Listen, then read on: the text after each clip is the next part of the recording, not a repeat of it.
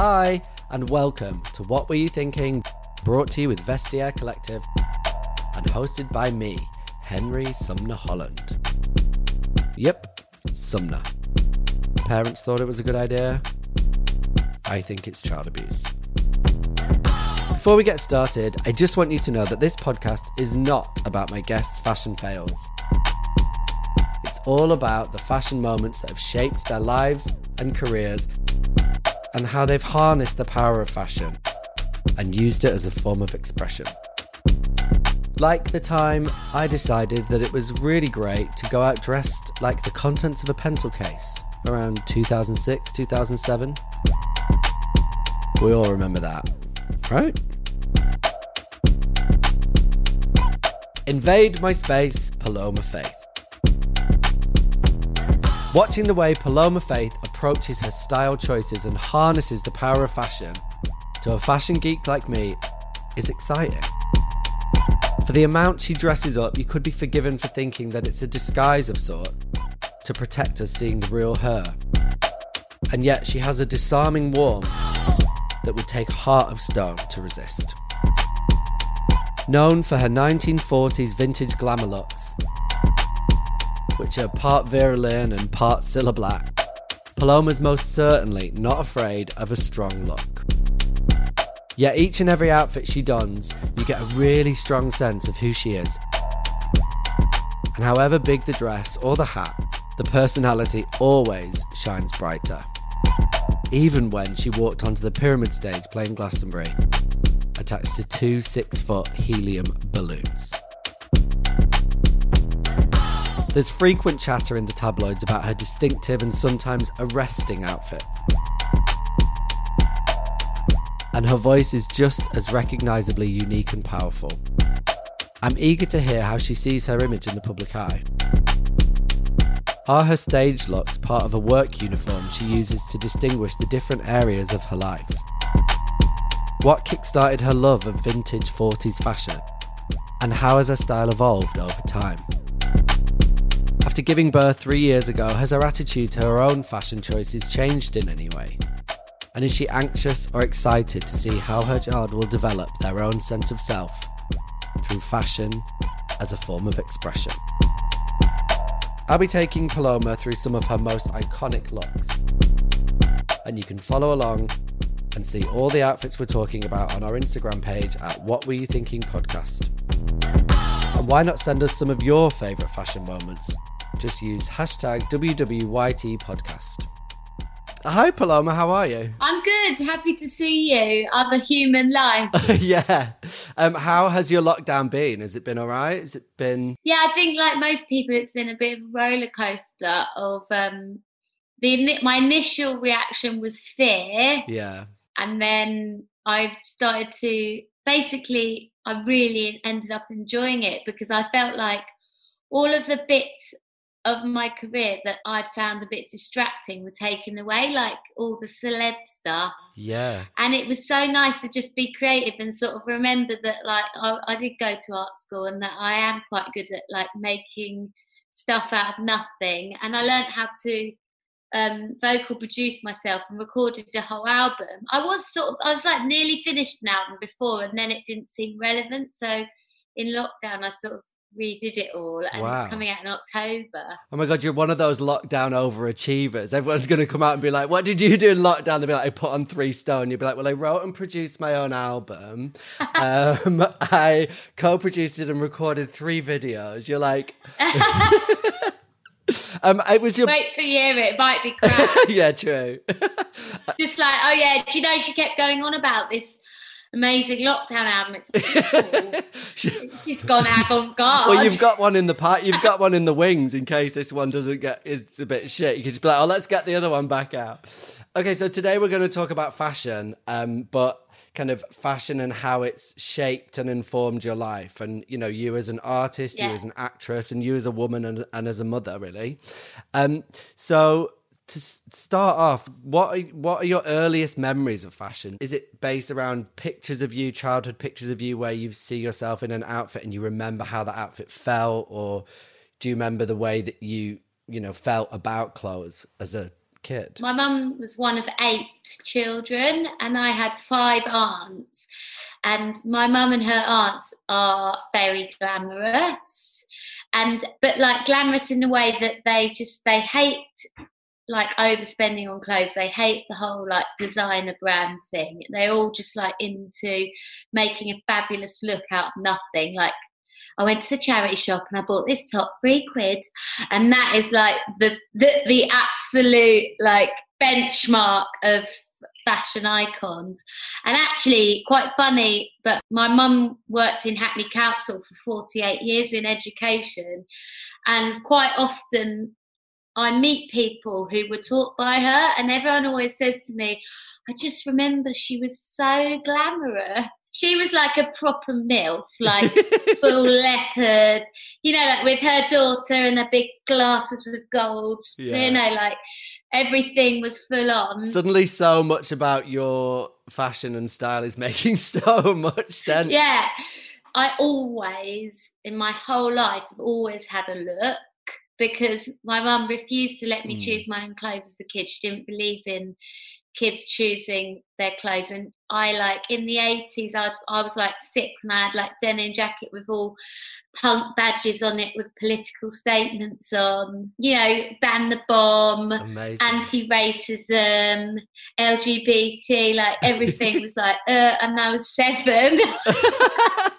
Walking down the street like, up yeah. yours. Maggie, Maggie, out, out, out, like all the no Thatcher. So fashion was always like a powerful tool in your family, right? Yeah, powerful tool. And like everyone, I grew up around these women, and if anything ever went wrong, they just their whole ethos was like put an outfit on, put some lipstick on, and go out your head held high. And that was basically you know, all of them had their fair share of hardship or whatever, but they, you just knew that the more dressed up they were, the worse things were at home. Yeah. It was like an armor. It was like um, yeah. um, there's a Bill Cunningham quote, and he said that fashion is the armor to survive everyday life. Which... Totally. So that was sort of yeah, that's kind of like how I grew up, and then so I always remember clothes being really important, even to the point where, because my mum was a single parent and she was working, she'd always lay my outfit out for the next day, the night before. Amazing. So that does something to a child's mind as well, that you've got to like think in advance what you're going to wear. And it was just like a normal day at school, and she'd have it out with the pants and socks the same colour, like everything would coordinate everything. So there's a picture. Did, did she knit? No, no, because when you've posted quite a few pictures of, of you and your mum on, on social media, and so when I was like looking at researching pictures, there's quite a few in a scarf with a matching hat. Yeah, that that's kind of a theme. She's very much into color coordination, which I think in, is my little rebellion. Is I quite like a clash, but um, just a bit. Yeah, and also a lot of fancy dress parties. Like she was very inventive with them. So like I remember being really embarrassed when I went to them because my mum would just make me a whole look out of cardboard. Yeah, I remember once I went to a fancy dress party and the theme was like famous icons or whatever. And I went as Charlie Chaplin. And instead of like having a bowler hat, I had like a cardboard band with the drawing of a bowler hat on the front and the drawing of a bowler hat on the back. And like an old ja- an old jacket of my mum's, and my walking stick was just made of cardboard, so I couldn't lean on it because it was just bent. It wasn't even like cardboard; it was just card. It was like a piece of paper. it was literally like the blue Peter of fancy dress outfits. Have you got a picture of it anywhere? Probably somewhere I can send to you. But I'll get my mum to dig it out. But I always remember winning um, like fancy dress competitions because of it. But I always felt so embarrassed and ashamed because all I wanted was like the one out of the packet. you wanted to be a sexy witch on Halloween, and your, mum, and your mum was like, "I've got an idea. I'm going to make you Charlie Chaplin out yeah, of Kellogg's she's, cornflakes." Yeah, we've got a raffia and we've got some tissue paper and a stapler. um, but that that notion of her like laying your clothes out the night before did did you ever like subconsciously or looking back did you ever think that that was like gearing you up for your next day like how you were gonna present yourself that next day or was it literally just like oh god mom you just leave me alone I just didn't care as a kid. I would just put on whatever my. I liked the fact that it took away a choice the worry from me, Mm. and um, I to this day I hate shopping. I hate it because my mum spent so much time in shops. I love online shopping, but I hate being inside a shop. So I just spent most. I just remember like my mum. She wouldn't just go to the shop on the weekend. It'd be like we we're going shopping on Saturday, and then it'd be like, right, we've got to do a packed lunch.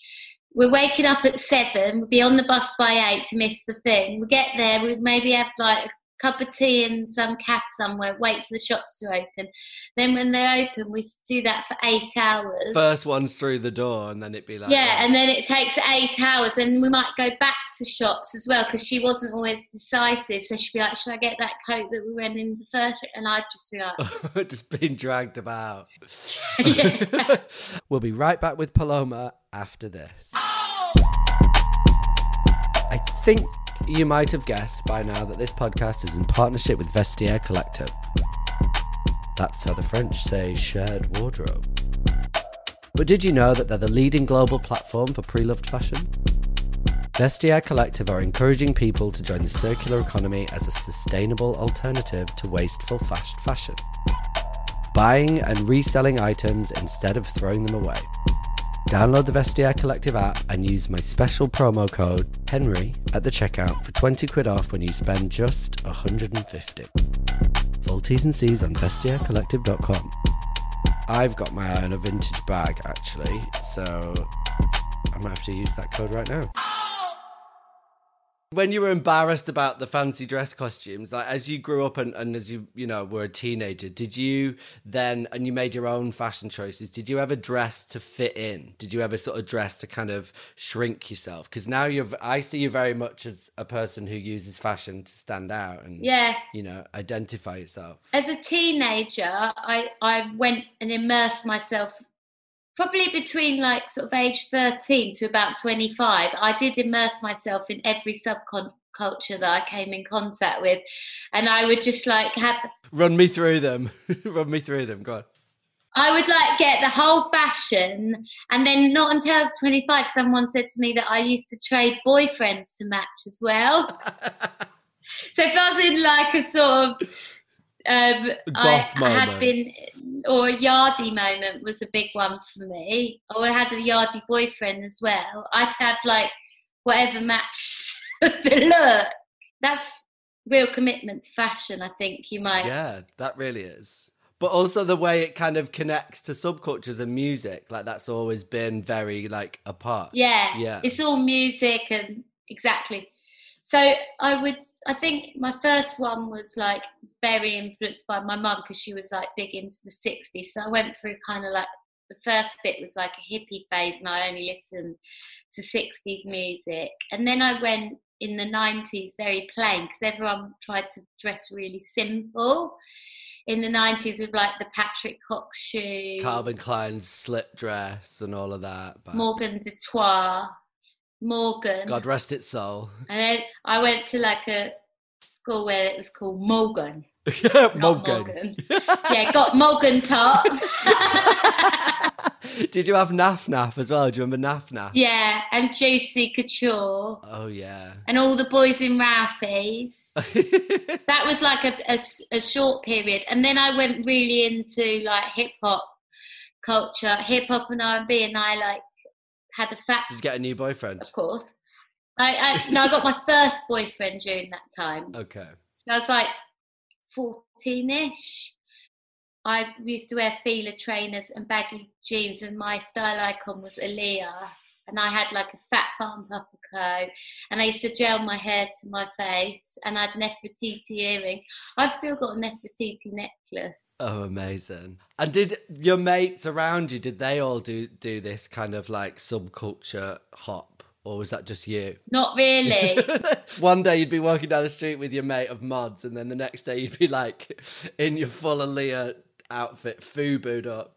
But all my friends, I've always been like really loyal. So all my friends stayed the same. They didn't really match me. It would just be me like in some crazy subculture, not with the right people. Amazing.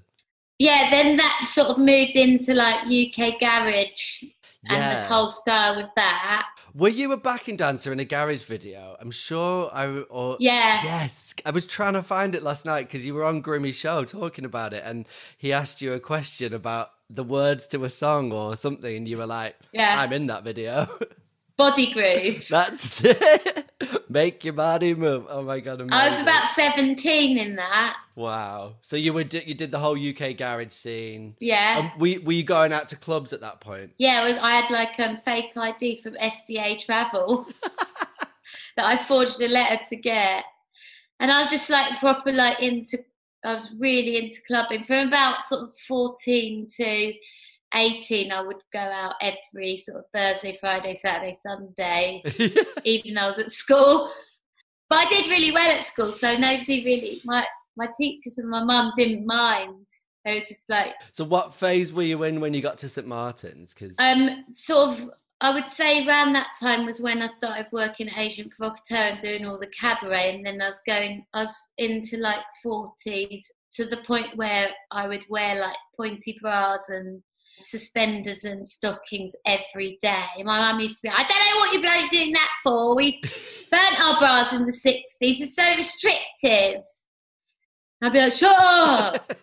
and so you used to do the full thing like every day, going to college and then going to the store because it was like just round the corner, wasn't it? You were Berwick Street store and then like Yeah. on Charing Cross Road. I was in that phase for a while, and I think I was sort of semi in that phase when I first got signed. I, I think that was a good decade for me of that like vintage, bit nostalgic, specifically 40s and 50s, and then slowly moved a bit 60s and 70s more recently. So then let's talk about when you fir- like when you did first get signed then. So we've got some pictures here where I've kind of selected three which I see as being three different stages of your on-stage persona.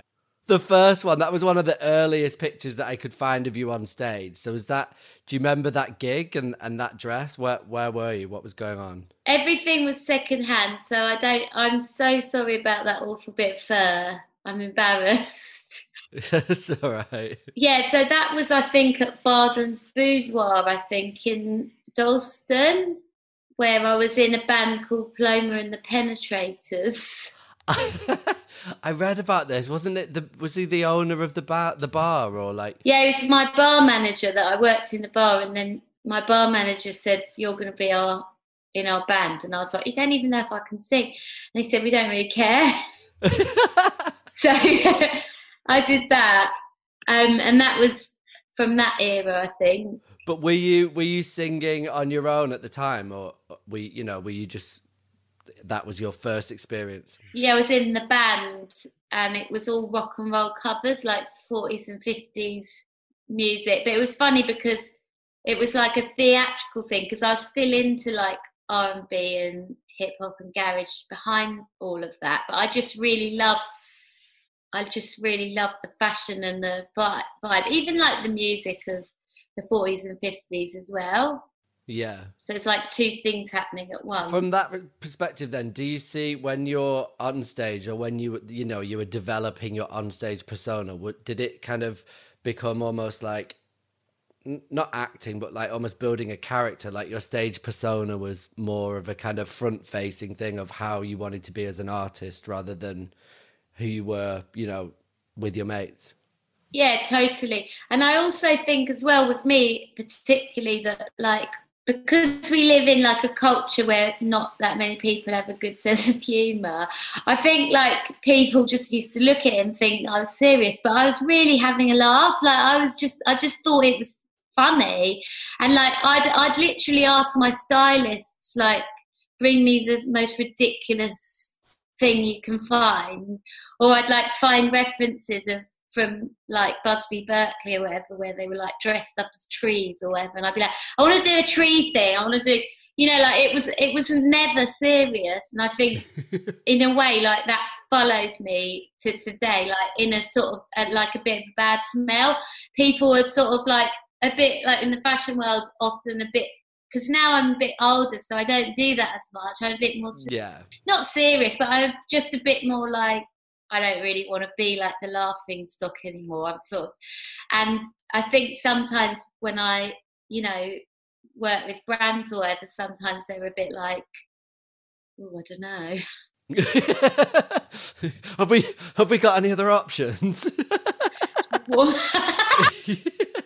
yeah, it's just like she's worn some quite bizarre things, and I'm just like, I was joking. One of those outfits has to be when you went to the St. Trinian's premiere.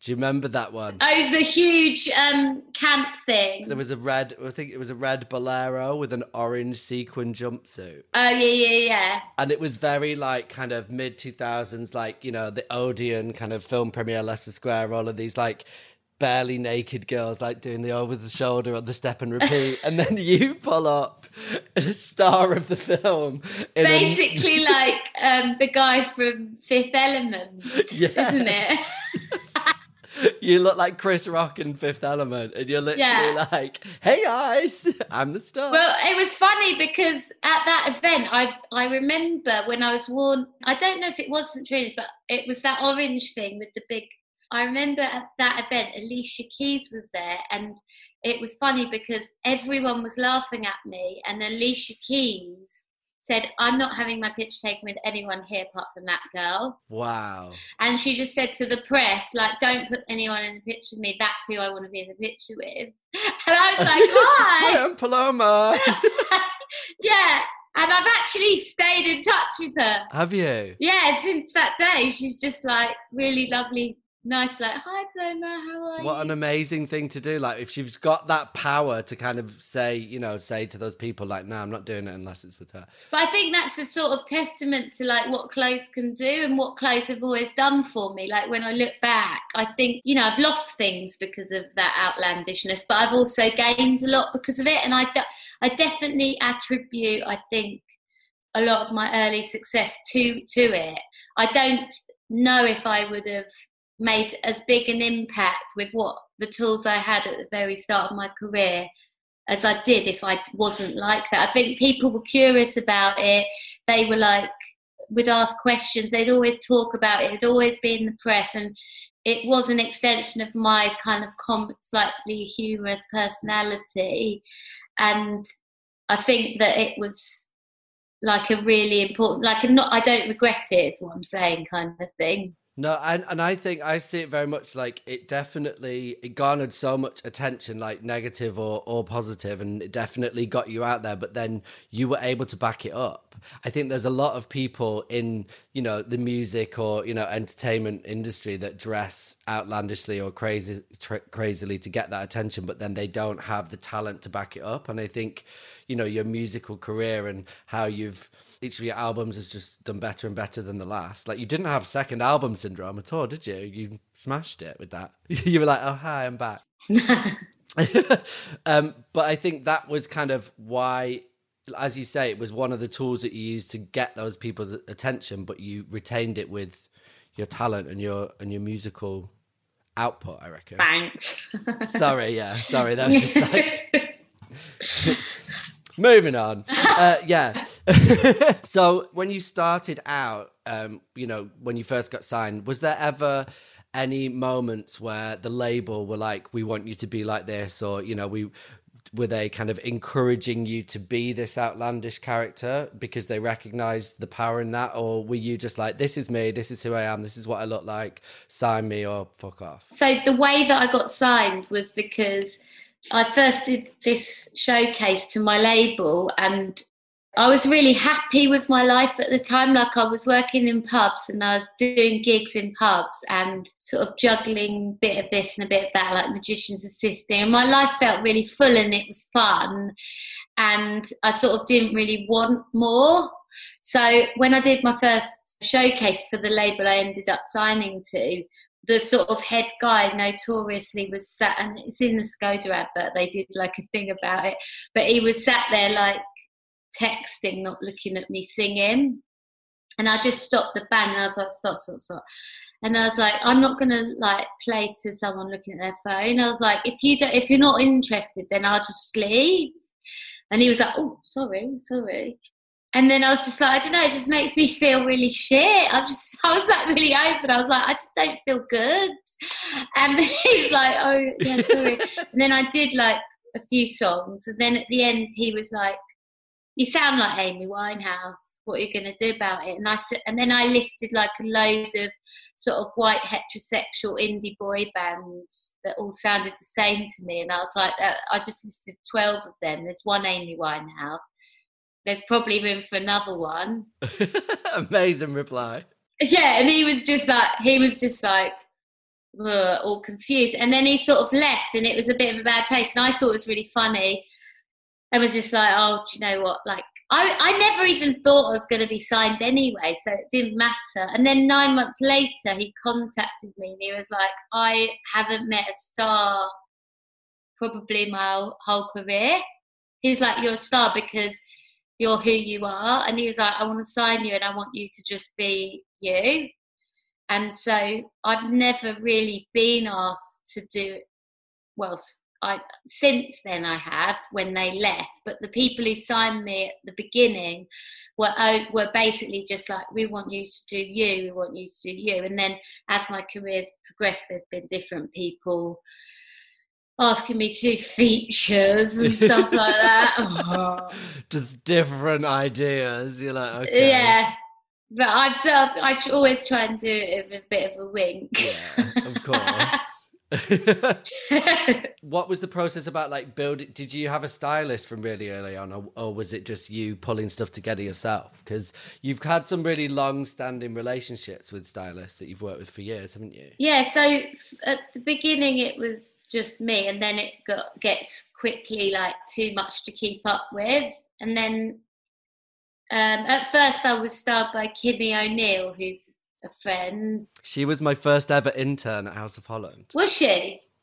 Yeah. Amazing. So we used to sit in the spare bedroom of my flat that I shared with Aggie and we would pack up the first round of t-shirts that I sold on MySpace and Kimmy would take them to the post office in Primrose Hill and then we'd be like, all right, see you tomorrow. 10 yeah, so she was my first stylist and then I was styled after her by Karl Willett and then after that now I'm with Phoebe Arnold. Yeah. And I feel like it's been an evolution. I feel like my relationship with Karl Willett was like really long, but it was mainly because I love him and also because he's so efficient and I get so stressed because a lot of stylists are super creative and they sort of show up one dress and go, sorry, it was all I could get. And you're like, ah.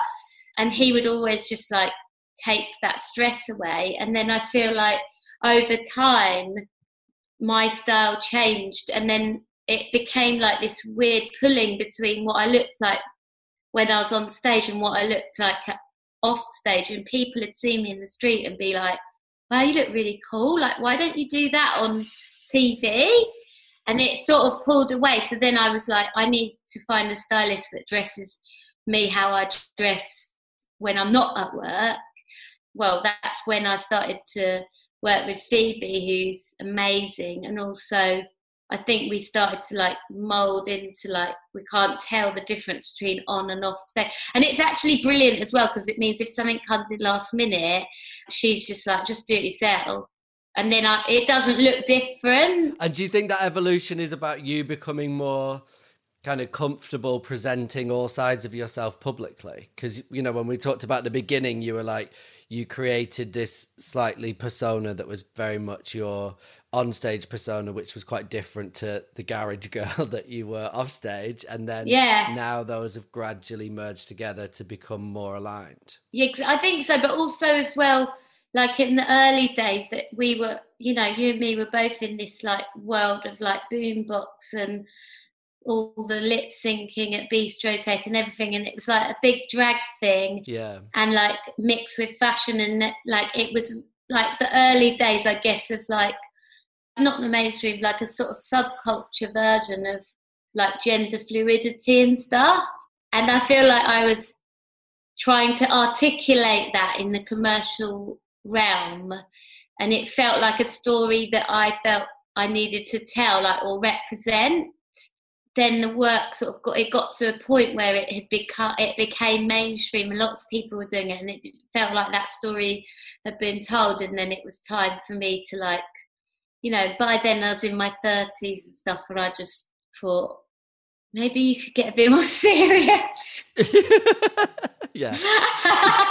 But You've always like your teams around you've always been very much a part of that scene, that subculture scene, that East London scene. It's kind of you've always been very loyal and supportive to that chosen. Yeah, because now I've got now for my new campaign, I'm working um, with a creative director for the first time, who's Theo Adams, and I've known him since. Oh yeah, all of that as well. So it sort of keeps coming back and like working with people that I met back then. And I feel like this campaign is like a bit of a return to those.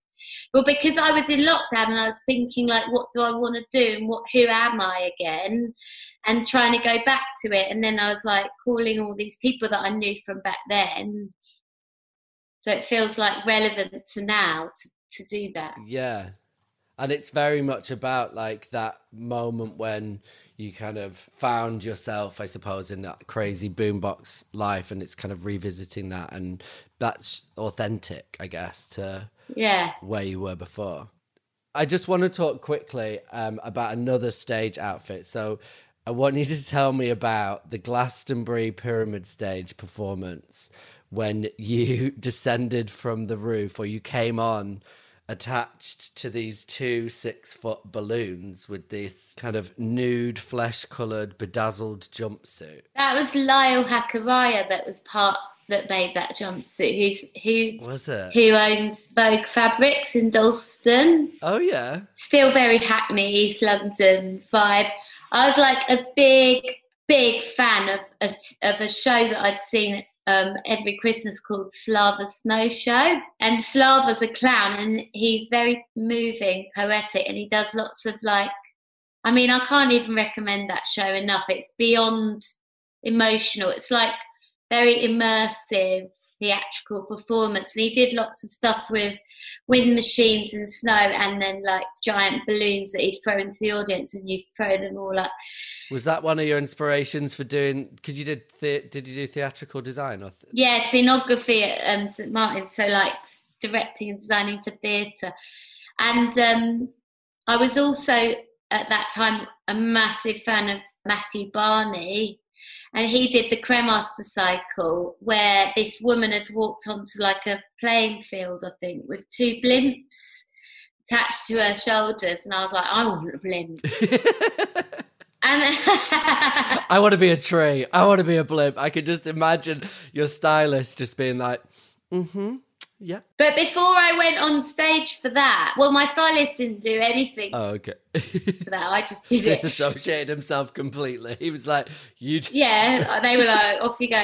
Before I went on stage, for that I had to sign a contract to say that if the winds blew me up because it was full of helium, that I'd take full liability for any injuries. Oh my god! It. Or I mean, absence. I might have just Glastonbury didn't want me to go on with it and the compromise was that I signed away. Wow, your life. And there were moments because it was a bit windy where I did come off the floor just a tiny bit, and I could feel myself doing it and because it was like so full of helium i was just like ah. Oh, like a little kid with a massive kite just being like oh it was worth it it was worth it. Yeah it was worth it. Look at it it looked incredible. It was really hard to sing very well but it looked good. I can imagine. And obviously i had no rehearsal of that so it was the first time i'd ever done it because it was like too how did you even like get up the backstage stairs to then like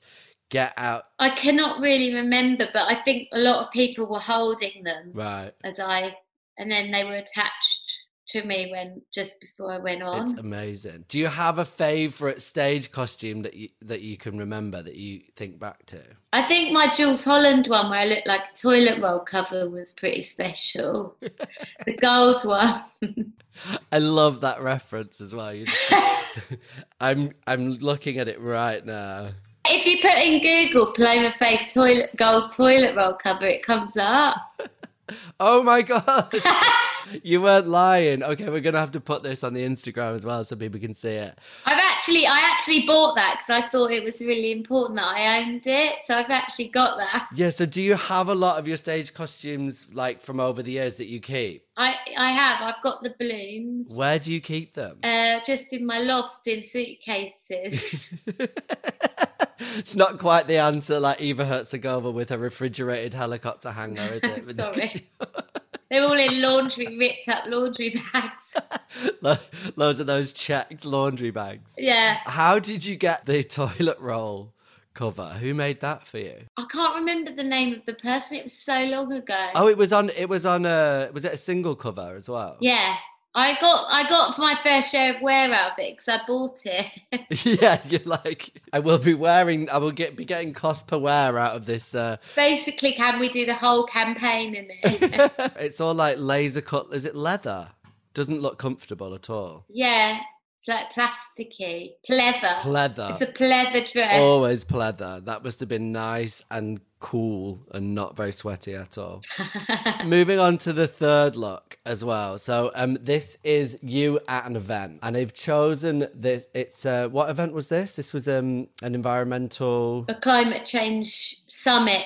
this is kind of what I see as how you dress today. You know, you're kind of in a more public presentation, sort of, you know, at events or on a red carpet or whatever. But I I love it because basically you're wearing head to toe of one designer. So you're wearing Simone Rocha, which is this sort of layered and gathered, ruched sort of white dress with a beaded bag and these amazing platform Mary Janes. It's all very cream. It's a bit bridal, really, isn't it? But it's you're you're like guffawing on the red carpet, and that's what I love about it because so often when I was looking at pictures of you on the red carpet, there's none of this sort of like chin down, shoulder out look to the cameras. It's very much just like it's you there like presenting exactly as yourself as your true self and you're just quite often you're laughing hysterically I've got a really good technique now because I think I look better in pictures when I'm laughing, so I just fake it. I do.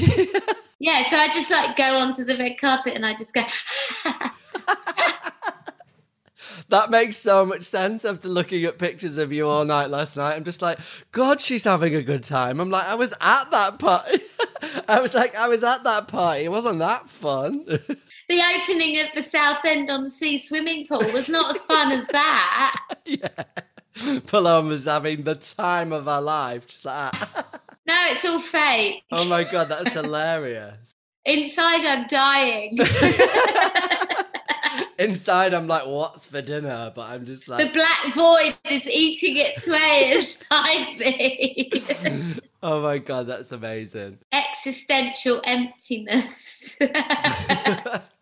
But you've never felt the need to be kind of anything other than yourself and uh, have you ever been to an event where you felt uncomfortable or like you've had to kind of be a bit different to to who you are Can't think of one, but I also think that the kind of flamboyant, jokey side of me has become a character. So, like when I'm at home, I'm not like that. I'm not like, you don't walk in and be like how was your day dear my my boyfriend just like, oh god. i would love it if you were just every time you walked into the living room So it's sort of a coping mechanism in a way. I also just think that it's it's not just coping; it's to do with wanting everyone around me to feel at ease. Like I don't want to ever be like an intimidating person in the room or not open to people to be able to talk to me. That's not like how I want to come across. So I sort of think that I overdo the the open, warm thing to just to make people feel okay and like break the break the ice. That's so true. And I suppose like with some of your more like more outlandish looks from earlier, people might be like, "Oh God, stay away from her. She's mental." But then when you're like, "Hi," it's really not good though when like terrible things are happening at home, yeah. and you're just like, "Oh, you're at a climate change summit, and you're like, "Hilarious." that's ending." Have you have you noticed a difference in the way that you dress since you became a mother? Like, has that changed your approach to clothes at all? Um, when I'm not at work, I'm way more casual. Like, I definitely don't wear. I used to wear heels all the time. I was obsessed by my height, and now I'd say I more often than not don't. I wear flats, and that's a big difference. Um, it sort of changes the way I stand and the way I behave and run and walk and stuff. But can you imagine being cone brad and suspended up and like full kind of hair twist, like every day now? I've actually tried them on because you know, like when you're in a long term relationship and you're trying to spice things up, and I'm just like, get this off. I'm just like, get this off. It's awful. I'm so uncomfortable. just like he's like, please, just like I don't know, it'd be nice to do something different. I was like, fuck off. Leave me alone, would you? but yeah, so I do think like a bit more casual. And what I really like about working with Phoebe Arnold is that she's very much like that. Like her styling's quite practical. It's like also a new mom as well. Yeah, she is too. And it, but what's really nice now is that I go to events and I never sort of feel like teetery and trussed up and like oh hi, like I used to feel. Whereas now I sort of just like stomp in with my boots on or whatever she's put me in. A bit, she's like into a bit punky and a bit off, and it takes me like way less time to get ready, and I can do my own hair and makeup because she's like, don't do too much, just sort of do that and then over, yeah, you're like ta-da. and it's much less like it's much lower maintenance as well because like when you've got to put your baby to bed and then go to an event or whatever, mm. you don't want to sit for like with the rollers in for hundred years first. And how do you think you'll approach like? dressing your child like you know how your mum used to like really get you dressed up and you're like you're put oh i've al- i'm already doing it my kids my kids like the best dressed kid ever. Everyone, com- people stop us on the street and they're like, "Where'd you get that? So cool!" And you're stood behind, and you're stood behind, like, "Hi, I, I what about?" yeah, hello, I'm Fiona Faye. God, move out the way. we sometimes wear matching outfits which is cool. Do you do you do the mini me? Yeah, like but it's fun. Like, and everyone looks at you like you're just an idiot, and it sort of harks back to my day of not giving a flying fuck. and I'm just like, yay! How do you think you'll you'll be, you know, when they start kind of expressing themselves with fashion and and kind of you know going out to clubs and stuff? Will you be when I was a teenager, my mum used to call me Saffron. like Saffy from Ab Fab. After yeah. Saffy. She'd be like, shut up, Saffron. And in her like decadent, she really related to that character. And I was just like in the 90s trying to simplify just a t shirt and jeans and some Patrick Coxes. Um, and she was just like, oh God, you look awful. Put some lipstick on. so do you think you'll embody Brown, brown. What sort of lip colour's that? We had we had this conversation when Alexa was on, and because she once asked a friend of ours, she was like, "Why do gays not like me?" And without missing a beat, he just was like, "Cause you wear brown." and never has anything made more sense to her and all the gays in the room, and everyone just went, "Oh yeah, yeah." Yeah, she went brown. that that that nineties terracotta oh, yeah, lip. That clinique, that clinique. Yeah, I was sporting.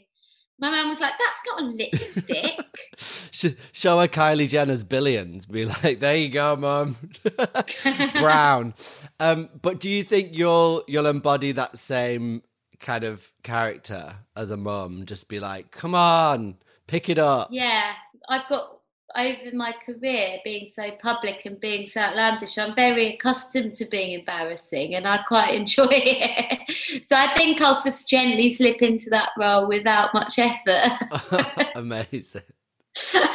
you mentioned like really early on about your your mum putting you in the political badges and the denim shirt, and you've definitely used your platform, um, you know, quite a lot recently, but just actually throughout your career to talk about you know political issues or environmental issues or issues that you've kind of felt strongly about. Is that yeah? Is that something that it was kind of you know a part of your upbringing like you and your mum were very passionate about those kind of things or is it something that you felt more comfortable being vocal about now that you feel more secure in your career or your public persona i've always done it but i just haven't done it as publicly so throughout my career for example since i got signed because i've always made like if you look at any video of mine it's always multicultural and it's always like diverse amongst gender and like I often cast misfits and there's like always you know every sexual preference represented and like I, I've always done that and it wasn't by accident I it's it comes from me sitting with casting directors and saying I want this, this, and this, and I want. Did you ever have to fight for it more than you felt you should have? You know, did you ever have to say, "Look, this isn't diverse enough. I want to have it a bit more this way. I want to include more people." Usually takes like two rounds for me. So they start and it looks. I can see what tokenism looks like. So I say, no, I don't want that. That's not what I want. I want more like a cross section, not tokenism. Um, and it's also to reflect like my friendship groups and growing up in Hackney, and like I feel very like that's a huge part of my identity. So it'd be weird for me not to do that. I don't know if you heard recently, but I recently spoke about a story about with only love can hurt like this. The video that I shot um, with um, a friend of mine called Dennis, who's from Uganda, he is love interest, and he's got this amazing story about how he came as a refugee fleeing war and his family escaped. You know, it's the first song that I'd ever had like global number ones with. And I was flown to America by um, an African American head of label. He basically said to me, like, this is your big moment to break America. We're going to put a load of money behind this. We think that this is going to be the time that seals you a career in America for good. And I was like so excited. I was like, ah, yeah. He said, You just have to do one thing for me. You need to reshoot the video because I can't have you see a black man in it. And I was like, Yeah, and that that this is like the big conversation about what about how racism is systemic. It's not just yeah. like it, it's perpetuated by all because it's in the system. Mm. and it's about also you know he was probably thinking about his position finances all of this awful stuff. So i don't sort of think oh you're a evil bastard. But I do think that it's a tragedy that that was even. So anyway, so I basically, long story short, said no. I'm not going to. And then he was like, Well, I'll fly you back and that will be it then. And I was like, I don't want to break America on those terms. So I just got flown back and I never heard from them again. And how did the song do in America? Well, it didn't get released because of it. Oh, they didn't even release no. it? No. Wow. It was actually the only one of my albums that wasn't didn't even have a soft release. They didn't put it out because I said no. But you can feel you can feel like comfortable in that decision now. You would have always any success that would have come off the back of that, you would have felt we're awful, yeah. And I've always been like that, and I won't. I'm not somebody who sits in the room and overhears a conversation that I disagree with and doesn't say something. Like I couldn't sit and listen to homophobia and just go, I, I have to turn around and go, sorry, but this is really offensive to me. I'm just thinking about my own reaction if I was in the room and heard homophobia. I think part of my decision to sit there and do that maybe would be not wanting to identify myself or like open myself up to you know, like an attack or or violence or whatever, however it may work. This is why I think with the whole sort of like LGBTQI and uh, Black Lives Matter that's happening at the moment, is it's actually the duty of those that aren't affected by it to speak up against it, because actually it can feel really awful if you do that and and it is you you're that demographic and it can turn bad. But also we're safe there's a safety we you know we have a safety around us speaking out about it when you know it's not particularly affecting you personally because you can stand in front of something and say that's not right and not feel like you're opening yourself up. Exactly i see, I see that as my duty. And but people are often sort of surprised you know, when I say things anyway, because they're like, oh, well, what's it matter to you? and I'm like, what? So you're only allowed to defend against moral injustice if it affects you? yeah, so that's kind of like something that I would say I've always done. But, you know, like I, social media wasn't around at the beginning as much, and yeah. like different ways of articulating yeah, like it's not really a bandwagon thing for me. I just always have. And I had a different type of education than a lot of people because I was brought up in Hackney and there's a big, there was in the 80s like a big tradition of inclusivity. We were trained as kids growing up in education to learn about gender, race, and even sexual orientation politics. I, I remember it being part of my education. I remember like kids at school coming out and it being celebrated. Obviously, there's like the opposite, but I just come from like a, a generation where that happened. I feel like it's sad to me that it's gone away. Because you would hope that every generation improves and gets more inclusive and more open, and it hasn't. And this kind of current convers like conversation or current situation is really like made people realize that that it's not you know improved like a lot of people would like to think. Yeah and i think a lot of people as well especially with race relations in britain think that oh it doesn't happen here it's all american. Actually that's nonsense. Yeah i do see it as a duty and i think it's part of being in the public eye is that you actually have to do it. I see it as not even a choice because you've got a platform you've to use it yeah. Amazing okay. And what's next? When's the when's the lockdown album coming out? That's out in october Okay, amazing. And I've got a single out this summer, which is sort of supposed to encapsulate all of the stuff we've spoken about in this conversation. It's called Better Than This. And then I'm also filming Pennyworth, which is my other job that I do where I act as Bet Sykes, serial killer. So I wanted to ask you actually about your acting because I, yeah, love you being a serial killer. I love that. But how important is the costume, like in terms of your your process as an actress? Do you get any say or any access to that, and does it feel weird and different because you know you're able to direct your costumes, quote unquote, as a musician, whereas your characterization in Pennyworth is kind of done for you? It's so important. When we first invented sort of together, I had this idea of what she was. And when you first see her in series one with sort of like this dinner lady Myra Hindley hair and a frumpy dress, that was the character that that was spot on for the character. And then now it's like getting sexier and like more youthful. And I find it like I have to take a bit more time to get into the role when I can't look in the mirror because it sort of too sexy. Was it the director or the costume designer that allowed you to kind of have that input and work with them on building that? Yeah, at, at, first, but then, like, you know, the Americans like a bit of a sex appeal in a woman, so they changed it. you were like, I want Myra Hindley in a frumpy dress. Yeah, I was like, I want the most unattractive, horrible, hard nosed bitch. And then they were like, we don't want to fuck her. So now she's fuckable and psychotic. now she's fuckable and, and I'm a star.